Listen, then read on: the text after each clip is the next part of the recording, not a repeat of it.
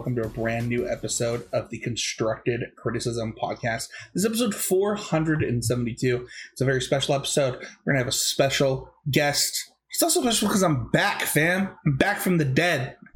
I, was, I wasn't really dead. I was doing family stuff, but I miss you guys. Good to have you back, Spencer. Well, thank you, man. Yeah, the show's not the same without you. Well, that's very kind. I absolutely thought you guys crushed it without me. I was very vocal about that. I hope that the listeners enjoyed what I, I thought were two really good episodes. And I, I just, it's sometimes really fun to like sit back and be a listener of content that like you wish you got to consume regularly, but you don't because like you're a part of it. So like I consume, but I've already heard it. So it, I don't know. It's, it's a fun experience it was definitely fun when I was working on uh, MH3 to like I was working out every morning, and so like you know Thursday rolls around, whatever I can like listen to CC, and it's just very uh, it was very interesting at the time to be like having that happen and have it be such a different part of my life. Yeah, it's it's uh, one. I didn't want to miss two weeks in a row, but like I really wanted to be at my daughter's first thing. But then I was like, you know what though, I gotta I gotta listen to the show, uh, and you guys were kind enough to like change the topic for me so that like I could do the topic that I really wanted to do. So just I just wanted to give a shout out to you guys uh, for doing that. But let's dive in.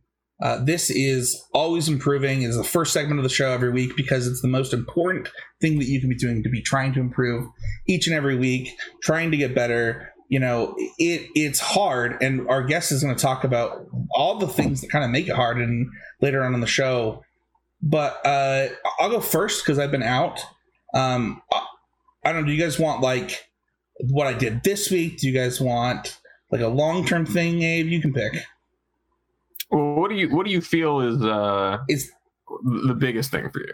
So I had a team uh 1K plus, which means like scaling prize support uh, for 1K, and it ended up being a sixteen hundred dollar tournament at a you know friend of the show Oasis Games, and uh, it was Team Unified Modern and one of the things that we did, if you're a patron that you might know, is that we um, we built out sideboard guides and discussed them as a team and had like this living doc and things.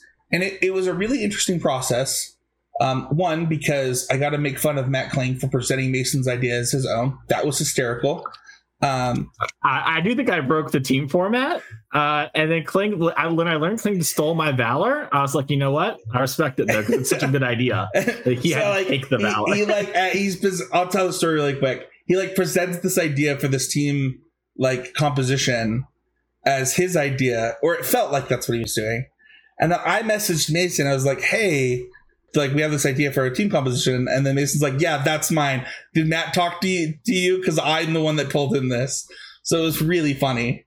It was extra funny because matt in private was like I, I like i'm talking to him i'm eating lunch i like type it out in like a minute including my reasoning why i would do all of it and he just goes dang, you're so much smarter than me. I've been thinking about this for two weeks and didn't come to this conclusion. And it led me down a road of like, am I? So I went and asked everyone. And the only person to get to the same conclusion as me was Jerry, who was the last person I asked. And I was like, dang, league of our own. Am I right? Well, so like to look at us, me. so for what it's worth, I really like this team composition for Fusion. We ended up playing uh, Rhinos, uh, Mono White Hammer, and Scam, and we had zero one rings between our 75.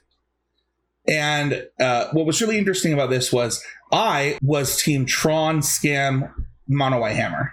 Like I thought that would be the best team composition. I think zero people brought that, which I think is crazy.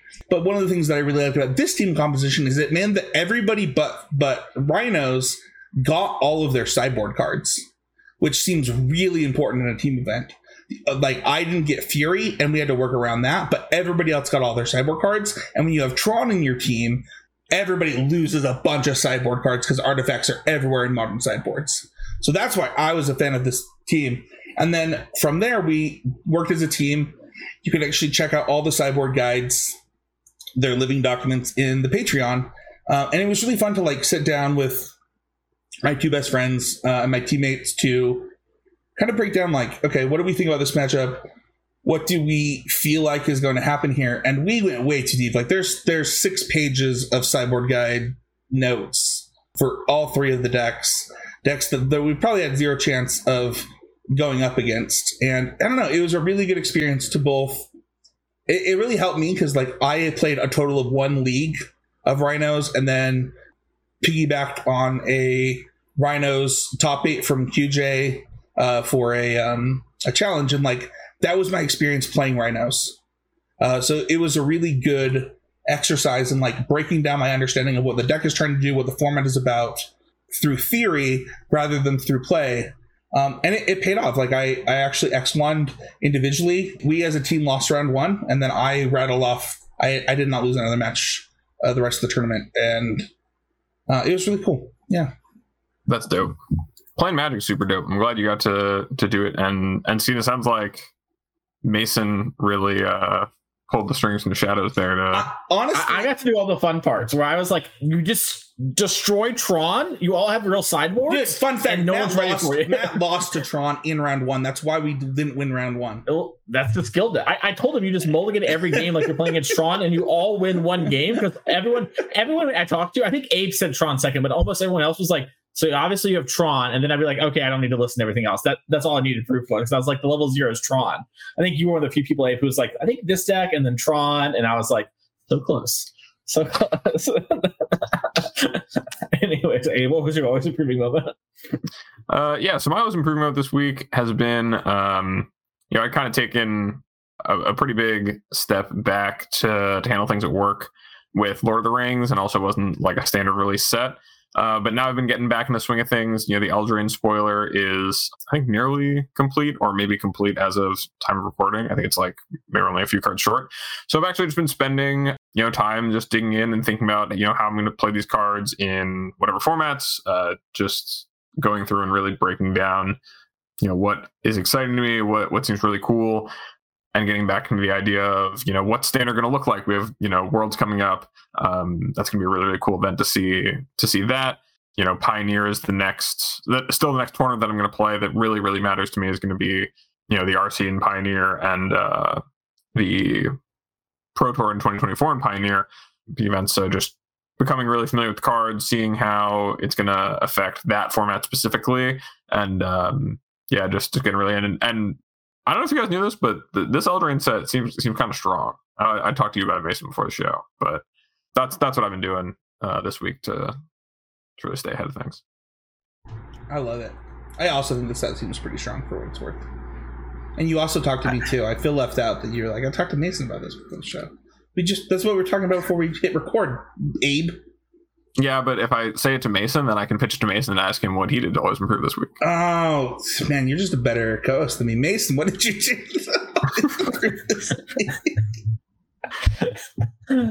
uh, I'm just gonna say real quick. This is like the third or fourth time that going into a, a set, I I think there are some bangers in Eldraine, but I feel like it is not that exciting. And the last couple times that happened has been, and I am not kidding. Last Eldraine Ikoria and Dominaria with Teferi 5, uh, which are notably not weak sets. So I'm excited to see how it all plays out.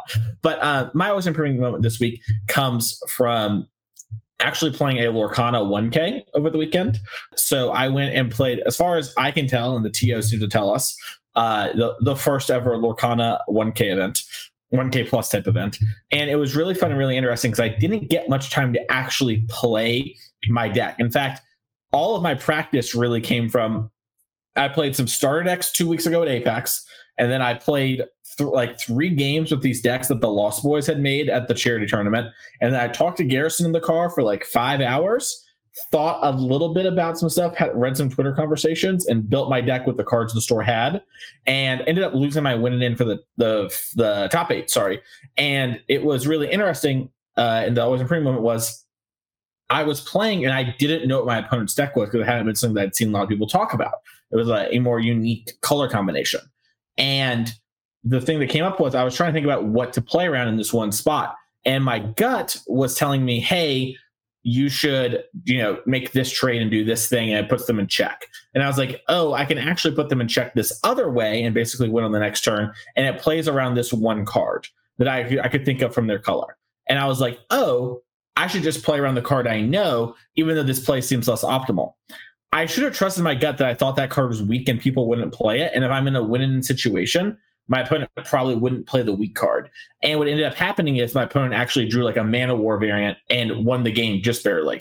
And I was like, oh, and I lost game three in a really close one. And so kind of stuck with my gut and just sort of given my instincts of what I think is strong, what was good about the game, which I think had put me in a really good spot for everything else. Uh, I trusted that, and I also trusted my opponent to also make smart decisions. when it comes to deck building, even though we're new, it's a new game and everything. You know, I think the card was a, a little too weak to even be playing around, and I put myself in a position where I just lost playing around a card that I probably should not have been, and I should have been like, "Hey, if you draw that card, good games." But I don't think you'd be in this position if that card was in your deck. And got punished accordingly. And it was a good moment of remembering, like, I mentioned in coaching all the time that your opponents are real people who think and have thoughts and they're trying to win the game. And you should give them the respect as such, unless they specifically show you something like that kind of card in a previous game, etc. So I should have given my opponent that same amount of respect, especially in a game one situation. And I didn't and got punished accordingly. And that's a really great feeling. So, yeah, I, I, I find that, you know, learning from failures is always easier. and also like usually feels pretty rewarding. I know that that like sounds weird, but like uh, there's like a oh man, like I made this mistake, and like I can see visibly what the outcome would be if I had not done this, and I don't know that mm-hmm. always feels good to me. Yep, I agree. Just want to give a quick shout out to our newest patron, Joaquin. Uh, super active in the Patreon right off of joining. I love it when we see that. Uh, had a great conversation with Adrian. Uh, being being a part of this community is like I don't know, like so rewarding to me just as a host to like see these type of interactions happening. Uh, if you want to become mm-hmm. a patron, starts at one dollar to get you know that shout out on the show, all the way up to uh, twenty five dollars for a t shirt. But just five dollars a month gets you access to that Discord, and we really really appreciate it every time. I was just going to say the show will always be free, but we want to make sure that you know for those who have the ability to give that support, that we're giving them a community that's really awesome. All right, that is going to do it. We're going to jump in Abe's going to take over to in, interview his mentor and friend. Hey, Abe, uh, can I ask, like a skeleton, how excited are you to interview 10. Wolf? Easy 10. 10. Easy 10? Easy 10. Well, let's jump in there. I mean, go, oh, go ahead. Easy 10. Just look at that smile. He's so stoked. All right, let's go talk to Jonathan Sukenik.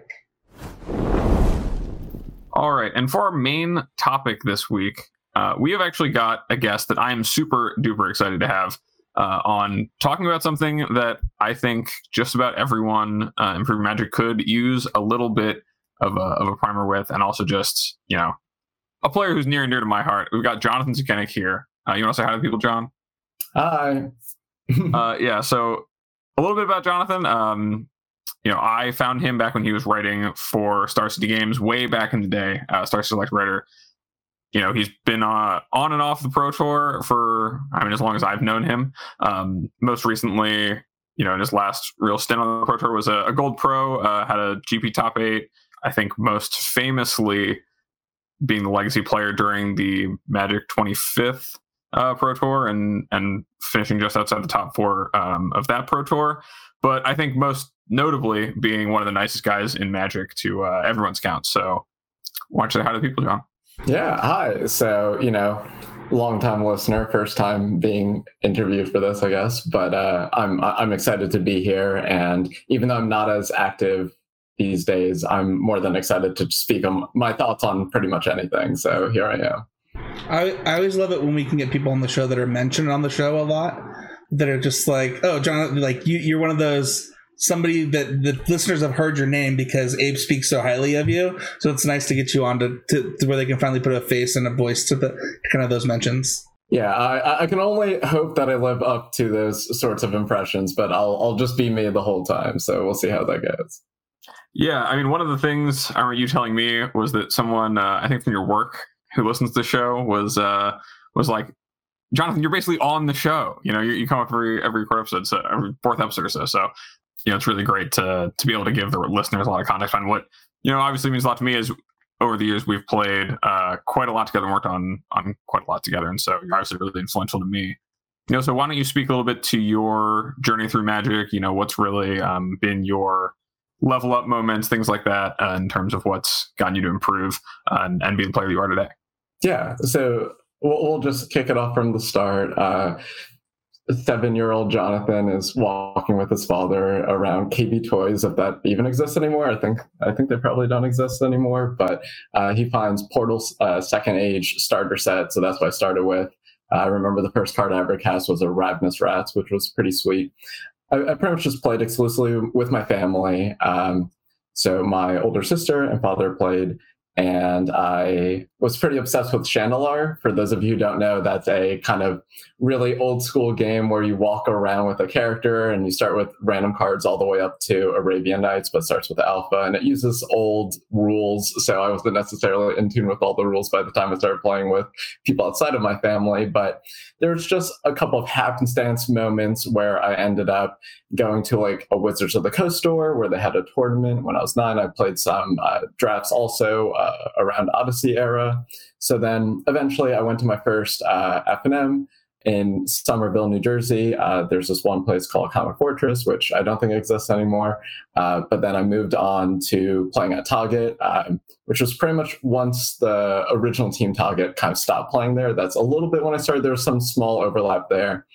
But my, my journey is like kind of interesting because I wouldn't say I really had an explicit mentor. I think a lot of the times throughout growing up, uh, I definitely had that little kid ego, like when you feel like you're slightly smarter than some of the adults, as in there's all these adults playing and I'm able to keep up with them.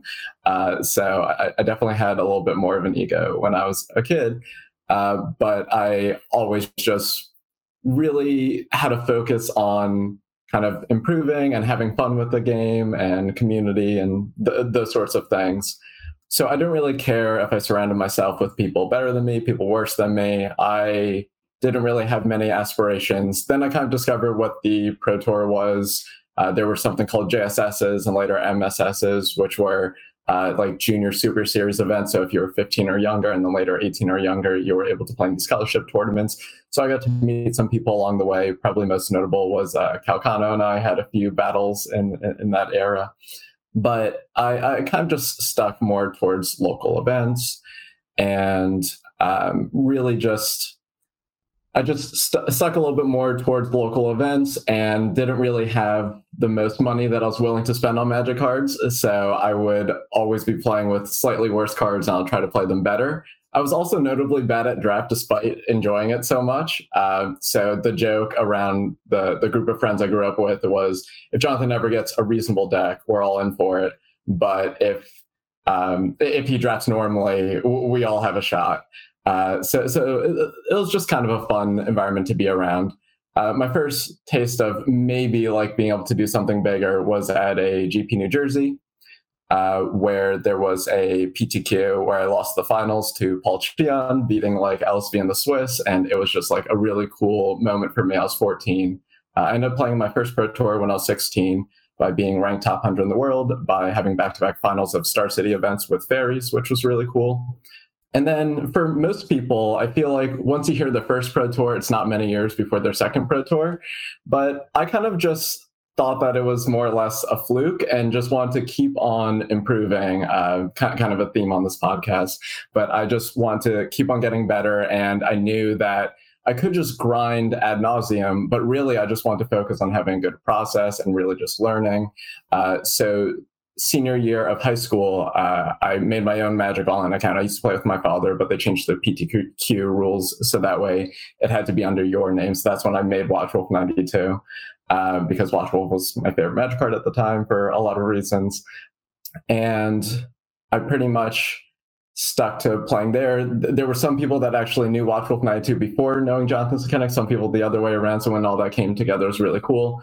A really mo- notable moment for me was when uh, first year of college, one of the people I looked up to most, uh, Jerry Thompson, actually like tweeted out like, "Oh, watch Wolf for, or, or sorry, watch out for Watchwolf 92. That kid's a master." And pretty much what happens is that back in the day, you can actually watch replays of matches of PTQs as they're going on, kind of like birding the PTQ.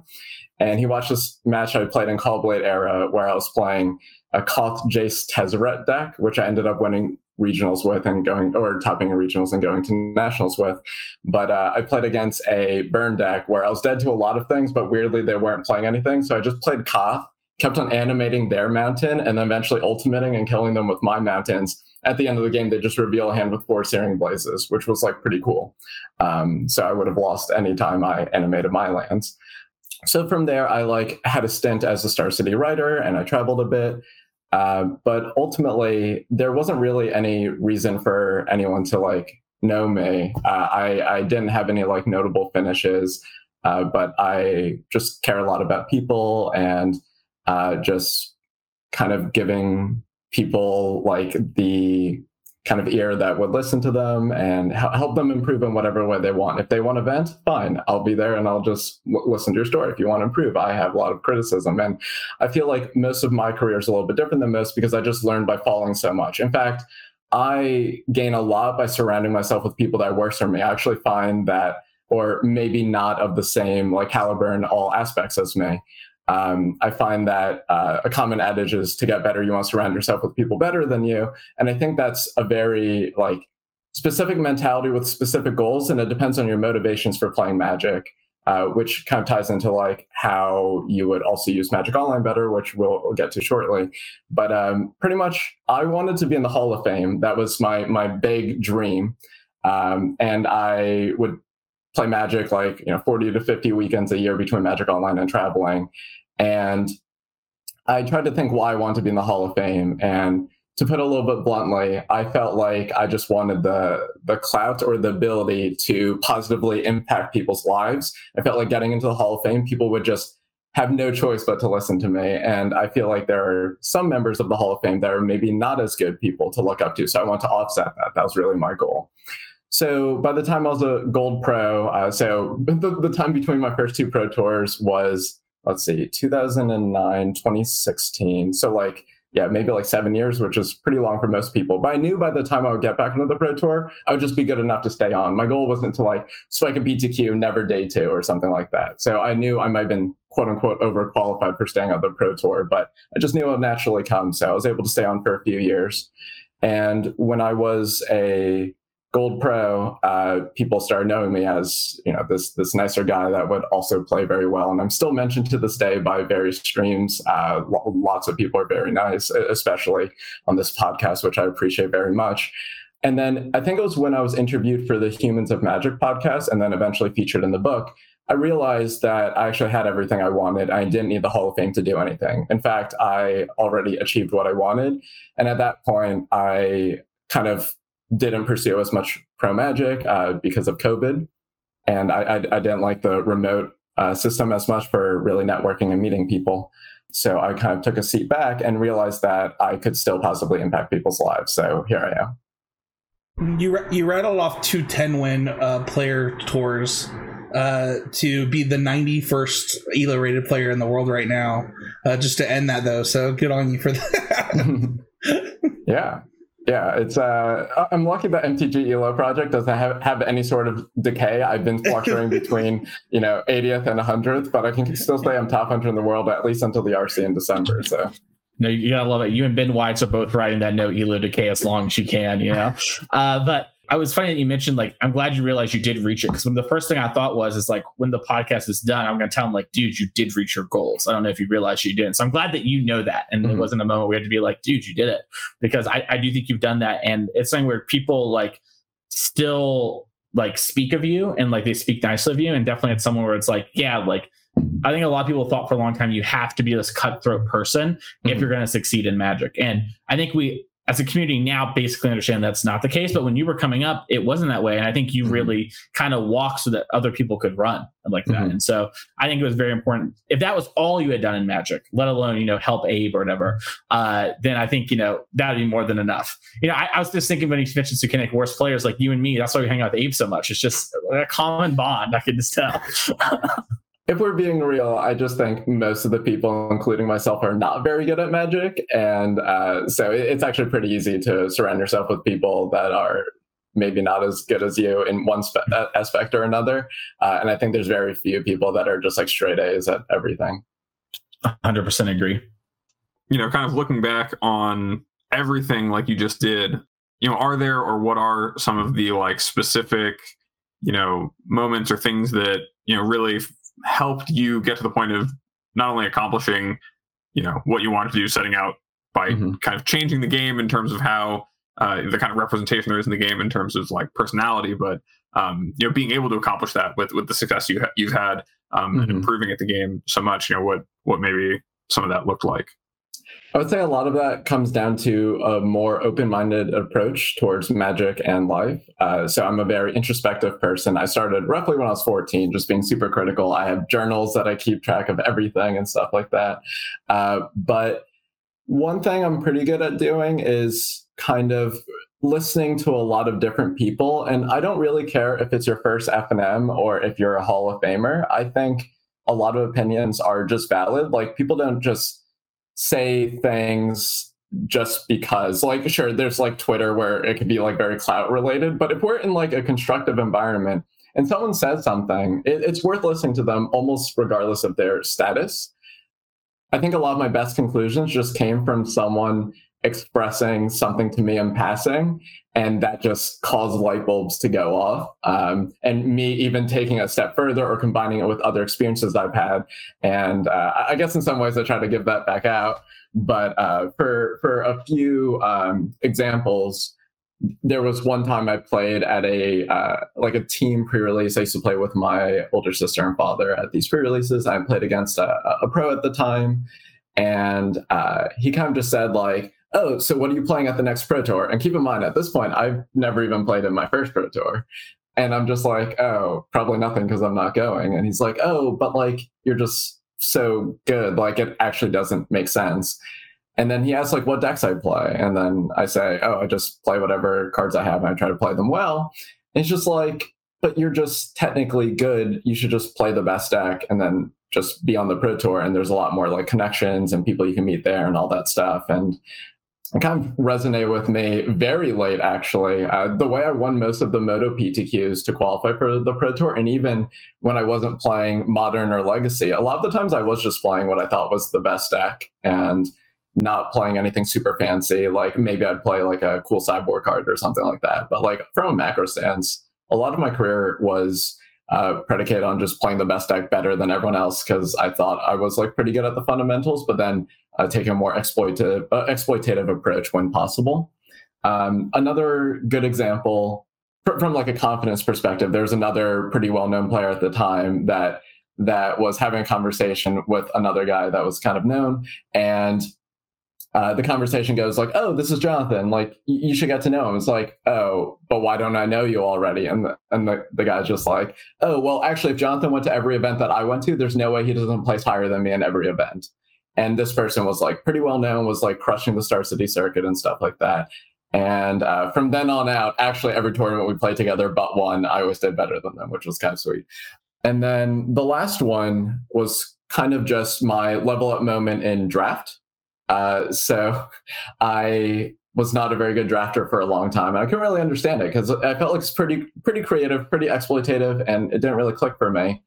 And it really came to me when I 3 0'd my Pro Tour draft at uh, Hour of Devastation, and I played against Tim Wu in the last round, and he was actually in in contention for Draft Master, and I might have beat him out of it or whatever, uh, which feels kind of bad in retrospect because Tim's fantastic. But he just talked about limited in a way that didn't make sense to me. He kind of just said like, "Yeah, it's pretty weird. Like, I really feel like my deck just has a good matchup against you. And I'm like, what does that mean? Like, what does it mean to have a good matchup against me? This is draft. Like, anything can happen. It's just like, no, like, there's only so many things that can happen. And like, my deck should, like, if I took my archetype against your archetype, it's a favorite archetype. And I'm just like, but what does that mean? And he's like, well, in constructed, like, don't you have these things that have like matchups? And I'm like, yeah. And he's like, okay, yeah, just matchups. And I'm like, okay. And like, m- maybe I'm paraphrasing, and part of it is just like maybe my imagination, but he definitely used the word matchup, and it really just like resonated with me. And I took it like steps further, where I actually was in contention for informal draft master that one year uh, that ended with like Throne of Eldraine. And um, people like Zach Allen like noted that it was so wild that I was in contention for tra- draft master when I literally did not play a draft before any of those pro tours. And it wasn't me just like winging it. It was me just understanding in a holistic way, like how limited works it was actually through this like Tim Wu mindset where I would like research the metagame, ask people what they're doing, and then try to figure out how to be like one step ahead of that, uh, which I don't necessarily think is exactly how he approaches it or anything, but just the word matchup, like just click something in my head. I'm like, this is just constructed. But what's cool about Pro Tour drafts is it's it's like a three round uh, of eight people pod play. So you play in the pod. So the step further I took was when I draft, I actually think about how the metagame is evolving around me. Uh, so I actually build my deck and cater it to the evolving metagame, not the one that just exists in a vacuum. Like if you play, um, say, like on Arena or a draft league and you play against random people, that's actually a different meta than when you play at the same table as other people. Definitely a lot to to take in there. I, I especially like what you just said about um, you know limited matchups. I feel like uh, something that I'm really passionate about that we've talked about on the show um, a couple times recently is lateral thinking and you know just taking concepts from one thing applying to another. There's something I know that I really picked up. I kind of had in myself, and I think we really both went off that when, when we were working together a lot. But just how you were able to apply, I didn't even know that story about that conversation with Tim Wu. That Yeah. you really really apply that to move that over. Um, something else that you said in there that I do want to get into, um, you know, kind of more on the excuse we found to bring you on. Um, you know, you said that uh, right most of your moto PTQs uh, that you'd won during your your stretch of getting onto the train uh, Mhm. during the time you were, you know, was playing you know some of the best decks and really understanding the metagame, and then maybe tuning a bit, but not you know going overboard and reinventing the wheel.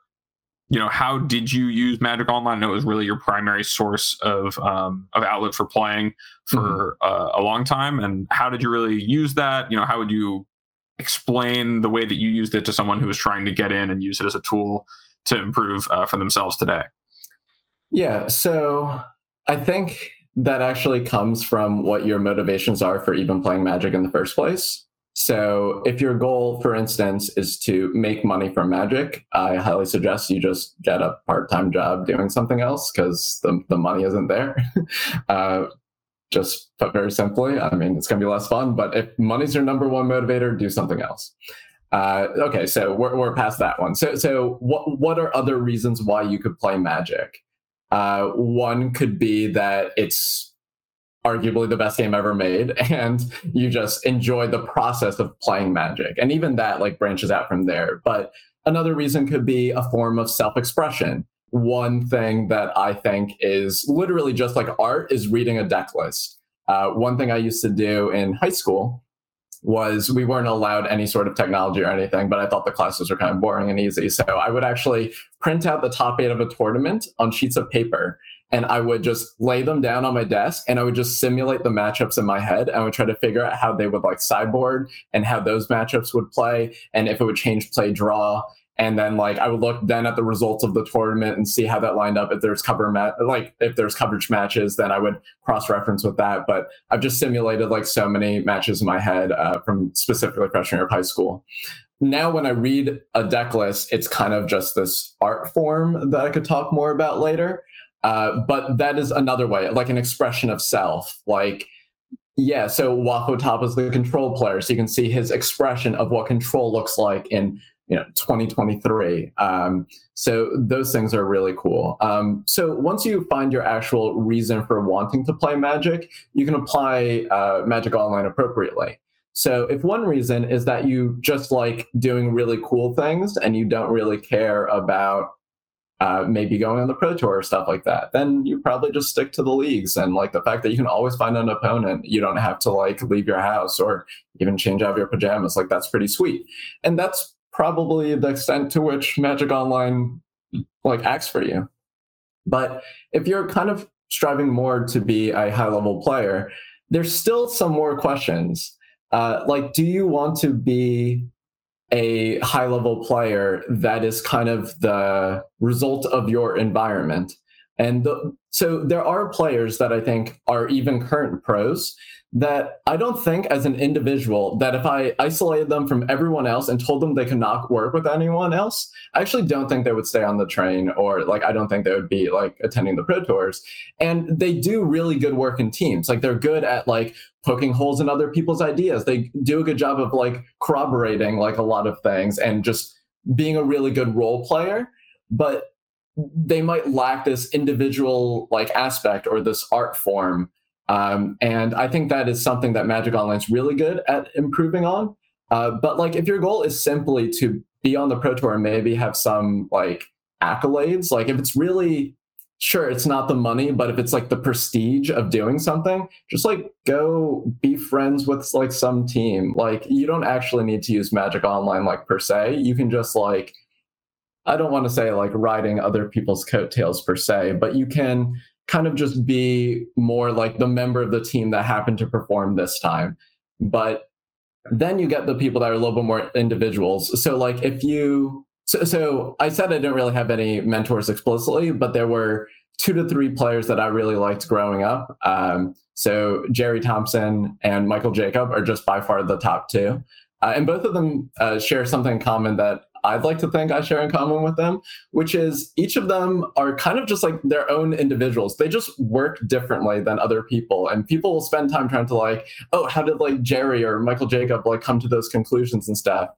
like Michael Jacob wrote an article on Star City about like what the amount of cards in a deck means to you like conceptually like if you play one of versus two all the way up to four of and i used to like follow that for a while and then i like adjusted it from there because i'm going to do my own thing now but i like that these two people in particular like came up with their own strategy the third one is paul Rietzl. i just love that he's able to have a normal life and be so good at magic and that's what i aspired to be at the time how did I use Magic Online and how do I suggest other people use Magic Online? So back in the day, they were a lot more generous with how replays worked. There were something called daily events where even if you did not participate in the daily events, you can watch the games. And this took place specifically in lower Lorwyn era, so when fairies were around.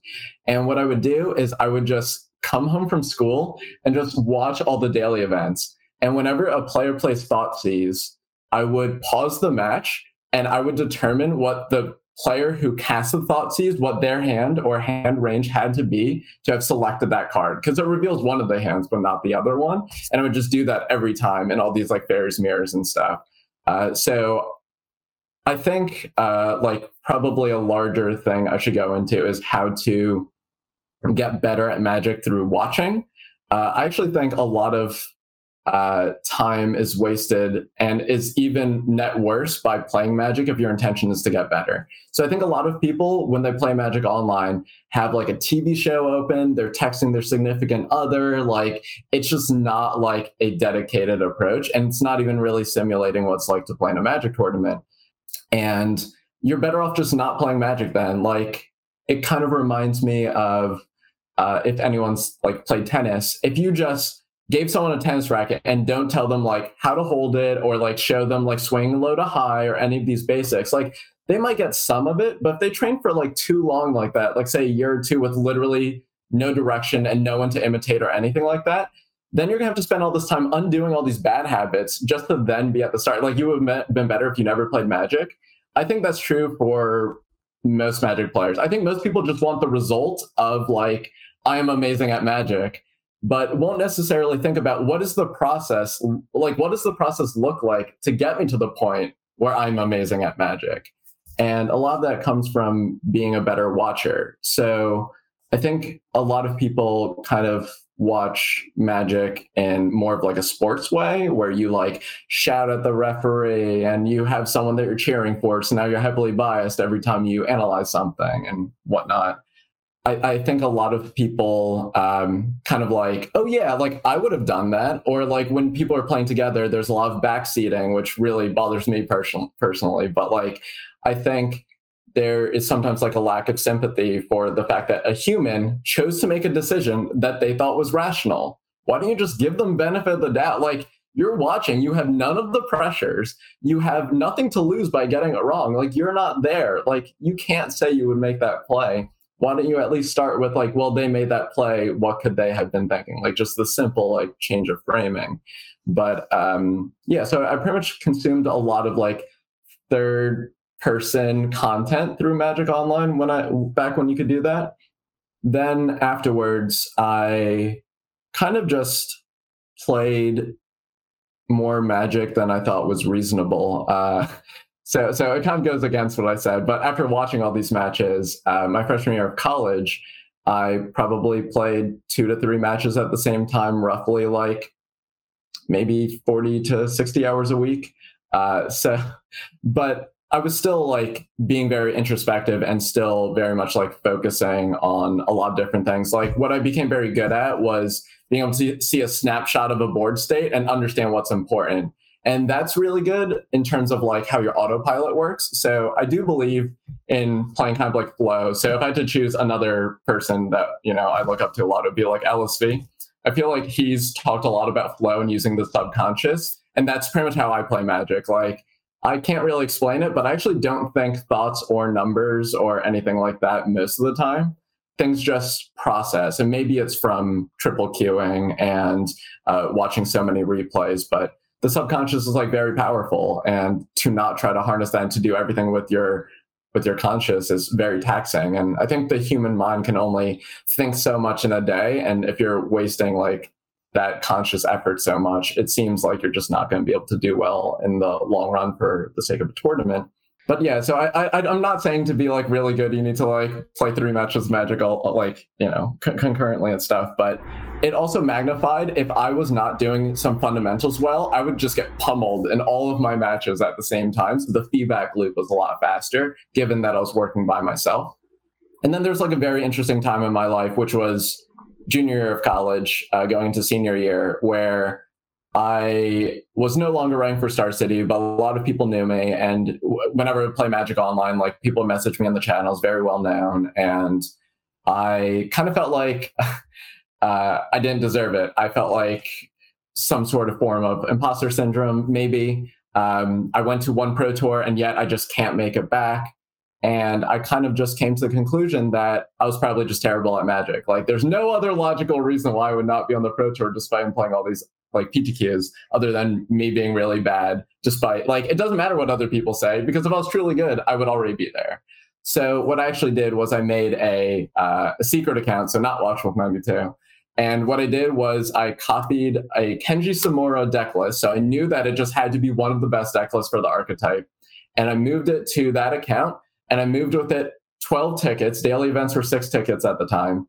And I was just like, okay, this is all I'm putting on the account. I'm not going back into Watchwolf 92 until I give myself permission to. So I can only play two events. And if I like do badly in those, I'm just done. So I ended up using Where a have I notebook. heard this story? Oh, you might have heard the story? I, Hmm. I have heard this story. I'm trying to figure out where. Hmm. I, I, I can't think of anywhere. I think But uh Gerry might have told this story on my old podcast. really? I think so. Keep going. It's kind of interesting because I feel like I haven't told the story that much, uh, but it could be possible, or maybe someone else has done it too. Um, but yeah, so pr- pr- pretty much what ends up happening is uh, my little sister bought me this awesome Hello Kitty notebook, and uh, I would just write like a diary entry, and I would just like play a match, and then I would watch the replays. And since I can only lose so much, I would just keep on watching the same replays over and over again, and I would just like write every single mistake that I made. And sometimes I didn't know how to phrase it from like a macro standpoint. So be as simple as just like, should not bo- board in this card in this matchup. Should have mulligan exactly this hand. Like like they would be as specific or as generalized as I could make it. Um, and I noticed like a few trends. Like one of them was that I wouldn't mulligan enough, and I was just trying to figure out why. And actually is tied to a uh, like in-person magic problem that I have, which is I believe that obviously in a game of magic, you're allowed your time. I think some people take a little bit more than others. So I will on purpose not mulligan as much in person because it takes so long because I, I feel like I'm only allowed so much time in a match. So I'll actually keep worse hands in paper sometimes. That way I can have the extra time in the match. So I love going second. And when my opponent mulligans, I can actually make the decision that I want to make. So I guess you can take your, your Sukenik edge there if you want it. But but on Magic Online, it's roughly the same amount of clicks. You click yes or no, and then you have to click yes one more time. So then I realized like it was actually just a problem that I wasn't mulliganing enough, and I actually was able to like tie it back to paper magic, which was kind of sweet. Yeah. So then I just started noticing patterns, and I learned how to even view my own play from a very like critical but yet forgiving lens. So I think if you have the mental fortitude the correct way to get better at magic is to realize that you probably haven't played a game correctly in your life or whatever. Like, probably the only game you played correctly was the time you mulliganed to four and kept a one lander and bricked after that. And even that, you probably screwed up. Like, you probably put the wrong cards on the bottom, or like you probably could have changed something in deck construction and whatever. But the problem is emotionally, that doesn't really work. That doesn't generate the best feedback loop. Like, oh, I played a game of Magic. If I won, it must have been because I got lucky or my mistakes didn't cost me. And if I lost, I made mistakes. Like I have too much agency. So I'm not saying that approach works for everyone, but I think if you have like the mental fortitude, it is the one that like allows you to look at it from the right lens. So I think you can do that in as a general person, but in small doses. Like if you play a league, for instance, you can just play one match and just keep on watching the replay and just like you'll never feel like you're losing more money because you already put the money in for the league and you're one match in. Like it shouldn't cause as much emotional burden. So I really think that the replay feature is really good. But if you're going to use it to solicit more feedback from people, I think it's important to just not even have people better than you, just have people that tr- you can trust your emotions with. I think one of the hardest parts is just the like a lot of people say they're good at accepting criticism but like for instance i think i'm a fantastic teacher. At my job i got a bunch of like feedback from people. I told people like i want to be a better teacher. Please tell me the things i did wrong. And they'll say how awesome i was then they'll give feedback. I can only read one or two of those emails a day because even their feedback even though they said so many nice things it just hurts me so much to know that i could have been so much better and they'll never get that. Like that it's only people in the future that might receive that but previous Jonathan was already not the best teacher, and that that hurts. Like, so I think just having someone that is not looking to backseat, not someone that's trying to boost their ego. Like one of the quotes that's super minor. Uh, I was actually sleeping over at Abe's place for this tournament, but uh, what happened was that AJ was like trying to figure out a deck that he like a list where he ends up like top hitting the classic with this green black deck, and we're just like lying on beds in in Abe's place, and he's just like, Jonathan, can you like help me with this 15 sideboard card. And instead of just like listing a bunch of cards, I start asking him like, wait, what do you do in this matchup? And like, what what are you trying to like accomplish here? And like, you're playing 25 lands, like, and I'm just asking all these questions. Then afterwards, I'm just like, oh, it sounds like the card just has to be this. And then I just use his reasoning from all these other questions. And he said something roughly to the extent of like, yeah, Jonathan, that's why I go to you for these questions because you will give me the answer that I need to hear, not just what you think is right. And um, so I, I, think that's just words that a lot of people can live by, not specifically me, but like having someone that's like that in your life. So I'm hearing that if I want to improve, I need to get a Hello Kitty notebook mm-hmm. and watch every replay 30 times and I need to triple Q for the entirety of my undergrad. I need to go back to college mm. and triple Q. Yeah, well, I think with online courses it could be a little bit easier now. Um, but uh, yeah, it's what the Zoomers say for the the ones that just for doing that. There's definitely a lot of different approaches, and I'm, I'm not saying like my approach is a one size fit fit all. I just think before you go for things like like coaching or before you even just hop into a queue, it's like I think with so many other areas, it's very obvious how you're supposed to improve. Like, has anyone ever heard like the breakdown of how someone goes from nothing to becoming a good poker player? Like, kind of the like allocation of time. A- anyone can answer. You're about like the the the hours and the the dollar spent. Uh, I so I'm probably going to quote the numbers wrong, but it's something like you spend this amount of time studying then this amount of time like playing and this amount of time like reviewing hand history of those things and then like studying again. Like there's kind of like these cycles uh, that you're supposed to go through. I feel like when i see people getting quote unquote better at magic it's just like plowing forward with magic and be like oh here's my 4-1 list played against this once. It's like there's so much variance in that process. Like if you really want to get better there's too many aspects to get better in i think it's better to just isolate the individual components you want to get better at so here's a very basic one. I used to say that you can't prepare for a tournament and try to get better at Magic at the same time. So when you're trying to prepare for a specific magic tournament, you care about the metagame, you care about how things are progressing, you care about choosing the right archetype with the right things for the right, you know, you're you're making all these assumptions. To get objectively just better at magic, I think you actually want to lock in a deck choice, do something a lot safer, and just work on the play patterns and like make sure that you understand like what matters in certain matchups. I think people try to do too many at once, and I think the hard part is that there's just such an allure to playing playing Magic. I literally just vintage cube from like 9:30 a.m. to 10 p.m. yesterday without eating. Like that took me back to college, but like it was so much fun. But did I get any better by playing Magic? Like I made mistakes in tons of those games, but like I really didn't get better because I never looked back. I just wanted to get that thrill, and that's okay like once in a while. But if your goal is actually to get good, it, those shouldn't be the thrills that you're seeking. This is this has been something that I've touted for as long as I can remember in Magic. Just this idea of that people watch Magic wrong, and I'm like, like I would throw like Pro Tour watch parties at my house, mm-hmm. and like people would say like, "Oh, I would have done this. I would have done this." I'm like, "Are you at this Pro Tour?" Are you the one yeah. sitting in the seat? Like, come on. like let's let's take this as this is an opportunity. We get four of these a year at the time. Like let's take it as an opportunity to learn. And I, I think too often uh, we as magic players just want to be the smartest person in the room. Mm-hmm. When the mm-hmm. smartest person in the room might be on your screen. And mm-hmm. and that's important to know. Yeah, yeah. There's there's definitely just a lot of respect for people's opinions in general. Um, like whether or not they're better or worse than you doesn't really matter at some point. Like they're all just ideas and forms of expression. And you can say that it doesn't work with your current logic, but like it's also important to understand what their logic could have been. Because what if you encounter a parallel situation and the knobs are just like slightly different, or like the the circumstances are slightly different, and now their type of thinking is way better.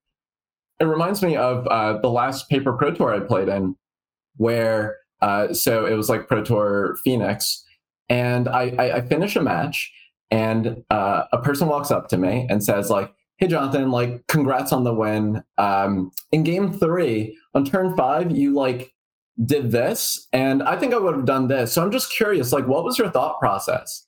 I just like paused for a little. I, I don't even really know this person, and I just paused. And I was just like, you know what? You're right your play's better. Like there's no ego. Like that's one of the best things about Magic Online. You make a random handle, no ego. You don't have to worry about losing. All you lose is money. But I feel like just a lot of Magic players are a little bit more prideful and like there is some sort of validation to like, I have this result, just make another account. Like it just doesn't matter. I was considering making another secret account. Like it's fine. But what ends up happening is I sit at the table and I'm just like staring now, like just face down, like like like head down, like with my deck still. And the person's just still standing there. And they're just like, Jonathan, like, if you don't mind me asking, what's going on? And I was just like, well, you see, like, I understand what thought process I went through to reach that conclusion, or to reach the conclusion that I came to that made the suboptimal play. And you told me to play that is just strictly better. But the problem is, I'm not sure what types of questions I can ask myself or what thought process I can build into my current existing system that allows me to see that line of play in similar situations without being disruptive to, and then just start listing a bunch of other scenarios that I would be able to analyze way faster if I never asked myself that question. It's like I'm trying to analyze the payoffs if like I'm supposed to change like my process or not. And it's just like, I did not think that this is where this was to go. Yeah. So um, I guess before kind of getting to patron questions, I don't know, Mason or Spencer, if either of you have questions you want to ask. Uh, you actually answered like a couple of my questions. One of them was going to be like the Watchwolf thing. You answered that. The other question that I was going to ask is um, between you and Abe, you both have fantastic smiles. Who has the better smile? Hmm. Jonathan. Uh, yeah, I think the I might only have one dimple. I'm never really certain, but I heard that like the the slight like half Asian, half white dimples like really helped me. But I think there's like a certain type of charm that comes with having facial hair, and I do not wear it as well as Abe. So I think like it really just depends on what you're going for. Abe, Abe you had a pretty good smile when you were listening to Jonathan during the podcast today. I was like, man, I just listen. this this listen, man loves this man like no other. It's beautiful. One one other piece of advice for Magic Online things is if you do play in like a tournament that matters to you, take so many liberties because you're at home. So so one of the coolest stats that I think I have in Magic, uh, I don't have more like Moto PTQ wins than like Stainer Sander Sandy Dog, but I won like four Moto PTQs in 16 months, and I actually like top aided like nine out of like 11 or something in that span of time, which I think is kind of absurd when you think about the competition. Were all like 200 plus PTQs probably. Yeah. So two or three of those, I literally would just do yoga between rounds. Like I would just be like child's pose for like 10 minutes. Like I was in the finals of one of them and like I'm like no changes before game 3 of this like thing for the for, the- for the pro tour and I'm literally just in child's pose for 3 minutes. I set an alarm and then it went off. I'm like to crush this guy. All right, my, la- my like, last question yeah. is which which Pokemon plushie is your favorite behind you? Ooh. So I on purpose moved this giant Pichu here just so that would be on camera. Uh, so it, it's great because Pichu is supposed to be a foot tall, but this Pichu is like 18 inches tall, which is kind of So sweet. It's, very like, large Pichu. Yeah. Is- so Pichu's like just so awesome. Is Pichu your Smash main? Uh, I, I wouldn't say I have a Smash main in particular, um, but I, I, I enjoy playing very casually. Um, I guess my friend taught me how to do a few things with Martha Melee, so I guess I guess it's that. As in, I understand how to crouch cancel, so I can do things. Nice. My question for you, Jonathan, is you mentioned when you're playing, you're not even like really thinking about like numbers or anything like that. You're kind of just in a flow state. Mhm. And I was curious, is that still the case? Because you just mentioned playing Cube so much yesterday, and now you're so far removed from Magic. And I was wondering if that was like during your peak that was the case, or like yesterday you're like, oh, interesting, and thinking more actively. Yeah, so fantastic question. So I would say that it is still just on the flow state. If I, if I read a magic card, I do read the words to myself. So I am thinking like those things. Like cards in the last two years are so good. So yeah, I definitely had to read a few in the situations. But yeah, I would say that I didn't even think like a single number yesterday. Awesome. Thank you. Shout out to the patrons who did give questions um, for this. We're going to start with uh, Mikey's question, which is What are some good tips on slowing down the game, making sure you're understanding where the game is at, and how you think you're supposed to win a game? Hmm. So I think one thing that's really interesting in Magic is there's many metrics that you can look at in terms of what it means to be quote unquote winning. Just like you run a similar problem uh, as to like what does it even mean to be a good Magic player? Like there's actually like those things just don't have really good answers. Like we already know that's not life total. It's not necessarily cards in hand. It's not even necessarily cards in play. Like there's just so many metrics and how do you relate them all to each other? Um, so I think it's probably easiest to start off in a more macro sense. Like, even if it's as simple as like, does this game ever end from milling, like, or something like that, like from someone decking? And it's just like, okay, well, that doesn't happen. So then, does it have to win with someone's life total reaching zero? And at some point, you end up walking it back to scenarios where someone is just statistically probable to win. Like when when I was in my prime, I would say one of the most common phrases I would say to console my opponents when I was like up five percent to win and then ended up winning is I was just like, yeah, you were like statistically probable to win. I just got lucky. Like we can just move on. Like you weren't getting better than ninety five percent, and then you rolled five percent. Like I'm sorry. Trying to look for ways that you can just try to be statistically advantaged, I think is probably the first thing to look at. So I think sometimes like looking at the end states could be difficult. Like there could be too many different ways a mid range game plays. But my general advice for both deck building and playing is I think you can just enumerate turns one through five on both sides of the board, and you can just see how those pair up, and that can govern most of your mulligan and sideboarding decisions. So you can just like brute force most of the the problems. Uh, so and then you can just premeditate all of those. So then you can just see the board state and already know if you're advantaged or not. Like you don't have to do any work there. Yeah, I, that was a really good answer. I just want to echo what you just said. Uh, that like if you think about the game, like one of the best ways to slow down the game is actually to do it during the mulligan phase. Uh, Mhm. take your time to mulligan because then you're actually thinking like, why am I mulligan this hand? Why am I not? What does the game look like like while I'm looking Mhm. at this hand? And then it doesn't only slow down the game in that moment, but it like lets you progressively sculpt the game as you play, as you've already thought about Mhm. X number of scenarios. Now you just have to think about the things that have changed. Right. I, I think you can even do that in the deck building phase or in like the research phase. Like before you ever play a game with the deck, you can know the like the hands you're signing up for. Like a rough adage that I've said before is that mulliganing isn't a choice. Mulligans are dealt.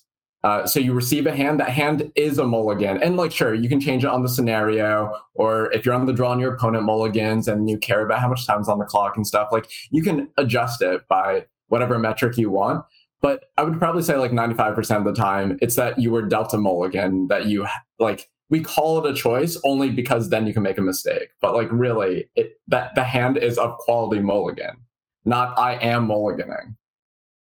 within that too, there's something that you put really well um, in talking about like mulligan decisions and also just also coming to back to pace play for you because I know that's like you said a, a big deal. But when you look at a hand, you know, or even when you're playing a deck, kind of knowing what your first two or three turns look like with any individual hand. Um, right, knowing how to like kind of goldfish it out, Mhm. that should be kind of a prerequisite. And when you're able to do that with your deck and you have that kind of familiarity, that lends itself to then also right having more space to think about the finer points of that mulligan but also then you know the the games that's developing more so than just you know oh what am i what land am i playing on turn one or turn two Yeah, like, like j- just to add a quick example, there's been a lot of discourse or discussion in my day when Grixis Delver was like the best deck with Deathrite Shaman and Probe. And one common play that I would do that I felt like no one else was doing with Grixis Delver is when you play the mirror and you're on the draw, there's a lot of power to actually just playing your first land and passing as opposed to playing like you can play cards that you want to get dazed, but if like your opponent, so if your opponent plays Deathrite Shaman and then they like have, say like, or, or Delver, and they could like daze your first turn play. Say if you only have a Bolt and like a Force of Will or whatever, you can just like wait a turn, and then if they play like True Name Nemesis on turn two or whatever, you can just like Force of Will that, and then you can pay for their daze. Like a lot of people focus on like the daze. Well, if you get them to daze you, now it's like you're on the play and have an extra card. It's like but they elected to daze you. They could just not daze you and save it for later if that's truly the thing that matters the most. If anything, you make their one land hands even better because you're going to keep every one land plus Delver hand or whatever with the Ponder. But like now you make it so that way they hit their land drop and you don't even know that they're missing a land drop and stuff like that. But if you just play land and pass, your force of will is way better. It never runs into a daze. And you can just focus on the cards that matter instead of just this concept of like tempo and mana and this has to be what matters it's like you can think a little bit outside of the box sometimes And I really hope you guys put Daze in MH3 Mason. This sounds really fun to include in modern. I mean there's already other free spells i would love to pick up a Ketria Triome with my daze Exactly. It's actually super daze. It says if you pick up a, a land this turn, you can cycle it for free. Uh, I actually wait. We gotta cut. We gotta cut. We gotta cut that. edit that edit that. Edit, edit, for our other patron question we have adrian asking um and this is something I know that you'll have a great answer for. I'm excited when I throw this question. Uh, when looking through deck lists from Magic Online, what are the most important things you're looking for? Is it the flex spots, how many of an archetype made top eight or top Mhm. 16, the presence of you know some individual card, like the interaction, or, or other things? Like what when you're breaking that deck list, is it that you're looking at? yeah so th- th- there's something that a few people we've traveled with uh, i guess called the clipboard I, I would travel to these events and just have a clipboard that just has like tons of deck lists printed out and i would just take notes like across all of them people just wouldn't understand what i'm doing uh, in like my prime with Jeskai, I like had like the weirdest metrics of just like your electrolyze count relative to like your like lightning bolts because like they play differently against Noble Hierarch. Like I had all these wild things. Uh, but once again, it's like kind of appealing to like the actual art part of magic. So first, I, I, I do say I try to value everyone's opinion, but that doesn't mean that I don't adjust for who it's from. It's just if it is from an unknown or someone that might not be as knowledgeable, they're just asking the question with a different pretense, but it doesn't invalidate their question. Uh, so when you see, say, known player play some sort of deck, like you're going to look at it with a slightly different lens. Uh, but it doesn't give you the right to judge someone that you haven't seen before because it might just be Watch Watchwolf 92 on an alt account. So pretty much what ends up happening is one thing that's very contrary is I actually don't care about the metagame, uh, which sounds really weird because so many people spend a lot of time doing it. I kind of just view it as the metagame only exists in two spots. Uh, the first one is when you choose what archetype you're, you're going to play. So you can make like some sort of ma- like matchup matrix or however you want to determine or how you feel playing against mono green or whatever. I, I know that's a favorite on the podcast, but like, yeah, if you're playing against like stock green and like how that's going, uh, you just like determine what terms and conditions you want to exist in the metagame. Then I kind of just don't care that much about the metagame from there. So it's like once you lock in the archetype, uh, you kind of lock in a lot of types of cards. And you can kind of see how that works as a cohesive unit. But you can already just get to start playing. Like copy any list that, match that matches that archetype and just like start getting some reps in, or minimally just think about how the first five turns play.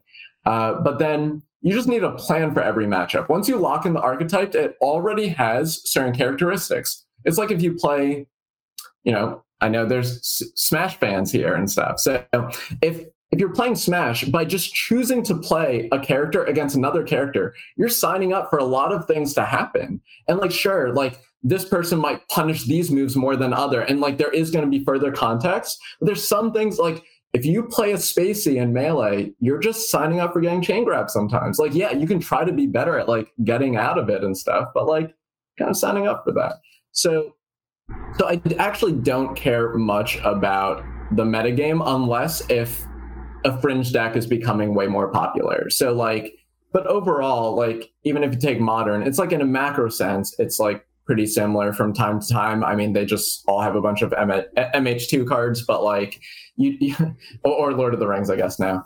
Um, but as a whole, you can kind of care about once you choose an archetype. And some people are specialists. Like I played Delver and like in Legacy and Jeskai in Modern, and that just takes it out of the equation and makes it like really easy because there's a lot more time you could put into like more finer tuned like things. And I'm not saying that that's optimal. There are some people that can hop from archetype to archetype, but you must have put in a lot of hours to just truly think that you can pick up like the deck of this archetype and like actually have higher percentage than all the other players. Um, on a personal level, if I ever play a deck that's one of the top three decks in the format, I won't play it unless if I believe that I'm favored in the mirror match. And I will think about the mirror match for a long time. So one other piece of advice I got from uh, a player a long time ago is that their ticket to success was literally I will play the best deck and I will only play test the mirror because they just get this great matchup spread matrix and then they'll just move this 55 to 60 40 and I think I like uh, inadvertently ended up like stealing that adage for myself but of the goldfish decks uh, mm-hmm. of yours what what do you think the numbers are versus for like a control deck versus a non or Delver deck versus a non-controller Delver deck? Just like on the whole, like including yeah. standard. Oh, there's way more aggro decks than anything else. So you actually don't have that many standard okay. decks listed. That's why I asked. Oh, okay. Uh, but it was there are 13 uh, on page one. There's 13 Grixis or Jeskai decks out of the mm-hmm. 20, and then on page two there is two decks. One of them is like a mana leak uh, four color Jeskai control deck, and the other's Ebs and mid range. So mm-hmm. that was it was yeah. just funny that you said that because it's like I think that people don't play to their tropes enough in Magic at times. Mm-hmm. They like they feel like it holds them back, but sometimes mm-hmm. like you just understand something really well and you should do it. Yeah, so so th- that's slightly off topic, but I'll bring it back. But pretty much like when I started playing Magic Online and I was like triple queuing all the time, I actually said to myself, Watchwolf 92 is going to play all the decks that Jonathan Sukenik is too proud to play. And that was like my pretense. Like I would just play whatever was the best deck, but in paper, I would play the cards I own. I would play like whatever pet deck. I would play whatever deck like I thought was fun. I even did that Pro Tour Hogaak. I played Jeskai and went two and eight and constructed like at Pro Tour Hogaak. Like I, I even have an interview after I went three on the draft, and they're like, "What are you playing?" I'm just like, "Oh, I'm playing Magic the way I want to play." Like, yeah, that doesn't work. Like get out of here. And I'm like, okay, sorry. Um, but yeah, so when you're like reading decks, it's every single knob matters so much. Like, like I will stare at mana bases for like actual hours. Like once someone is like cutting one land for another land, like I think Gerry had like a really good analysis of I'm gonna screw up which uh, Japanese player it was, but like Noriyuki uh, was playing like a blue white deck in standard that played two deserted beaches, and everyone else would always play four. And like everyone's trying to figure out why. And then like Gerry came to the conclusion, and so that way they can like turn one play the bounce spell that scries one uh, on like a green deck's like early play because they will never have a spot on their curve to replay it. And I was just like, yeah, like that's how you read a deck list. Like you you really have to like see how like the lenses through which people are like looking at the game, which is also what I admire about both Gerry and Michael Jacob. But you kind of can understand the essence of a deck but then you have to view it either through the lens that someone else is going through or like think about the matchup spread like if you change two cards in the sideboard that's unlikely to only change the matchups that those cards come in against it actually can like change how you maneuver in other like niche scenarios in general like the advice i would just give is just give people benefit of the doubt and justify their deck list. Don't critique it. Like you're not going to get better by saying this is what I would do. And it's like, do you know what? What you would do is what the rest of the world would do. The rest of the world isn't on the Pro Tour. Aren't you trying to do something like magnificent? Like if I don't need someone to tell me what, you know, thousands of other people are going to tell me. I need to think about what this person's trying to tell me through this form of self-expression. And if you don't understand that you just don't understand humans. Like you gotta you gotta really like understand that we're all individuals playing this awesome game. So just give them some respect. Give them some benefit of the doubt. Well with that uh you know i just want to say thank you so much for giving us the time coming on the show. I have you know been looking forward to the day that i knew this would come since i basically joined the show um, because I, you're such a wealth of, of wisdom i'm glad we we're able to get that to, to the viewers today. Do you want to anything you want to plug um, for yourself, your Twitter, anything like that? We can. Sure. I'm Watchwolf92 on everything that I want people to know as me. I will not say any of my secret accounts today, but th- this has been a pleasure. Uh, I've known Mason and Abe for quite some time, and I'm happy to finally get to meet Spencer, who I've heard a lot about, both from listening to the podcast and also through through Abe in particular. I am happy to come on anytime talking about anything. Um, it doesn't just have to be about Magic Online. I have I have thoughts, even if I'm not as active. Uh, I will be at the RC um, in Atlanta in December, so feel free to bring your watch wolves to get signed or whatever people like doing nowadays. And more than anything, just please be kind to each other. And um, thank you. Thank you so much. How was it, Dave? Was it everything you ever dreamed of and more? Um, you know, considering the time constraint of only having, you know, roughly an hour of like interview record time or however long interview end up being, we'll just have to have him back in the future. Then we'll get everything I really want. but, uh, but no, no, I mean, it's always great to, uh, I feel like even in just being, you know, like listening to the interview and, and listening to talk, I noticed how much of the things I've said on the show, he really echoed um, sentiment that I might not even realized I picked up from him um, over the years. And so personally, it was obviously great. And I really hope the listeners all get a ton from him because, uh, you know, there's a, there's a ton there. So. Yeah, to me, it seems like we're going to be always improving from the Hollywood X uh, sector, and we've learned that sequels are the best way to make money. And I just think we just have to have, you know, the Sukenik Part Two, Watch Wolf and Gil. We got to get so. Jonathan back on, Nathan back on, uh, mm-hmm. Reed back on. It was one year ago today that we had Reed on the podcast. Wait, that's not true. That's that's not okay. possible. That's just it was in February that's, that we had Reed on the podcast. we had Reed right when I got back from working on the project. okay, that makes more sense. It Reed there was a post about Reed on there, and I just assumed that was a year to date post because it was on my computer screen, but somebody must have just tweeted it. Or, mm-hmm. That makes more sense. Well, we gotta have our own like uh our Avengers moment. We've got to bring them all back. Avengers. Listen, but we used to do that for the hundred year, the hundred, the milestone episodes, where all the hosts would come back. But we just got too many CC hosts all time to do that anymore. What now we gotta do is all the guests from the last hundred. They come back. Oh. And we let them run the show. We just had. Just, we just got them show up. Yeah.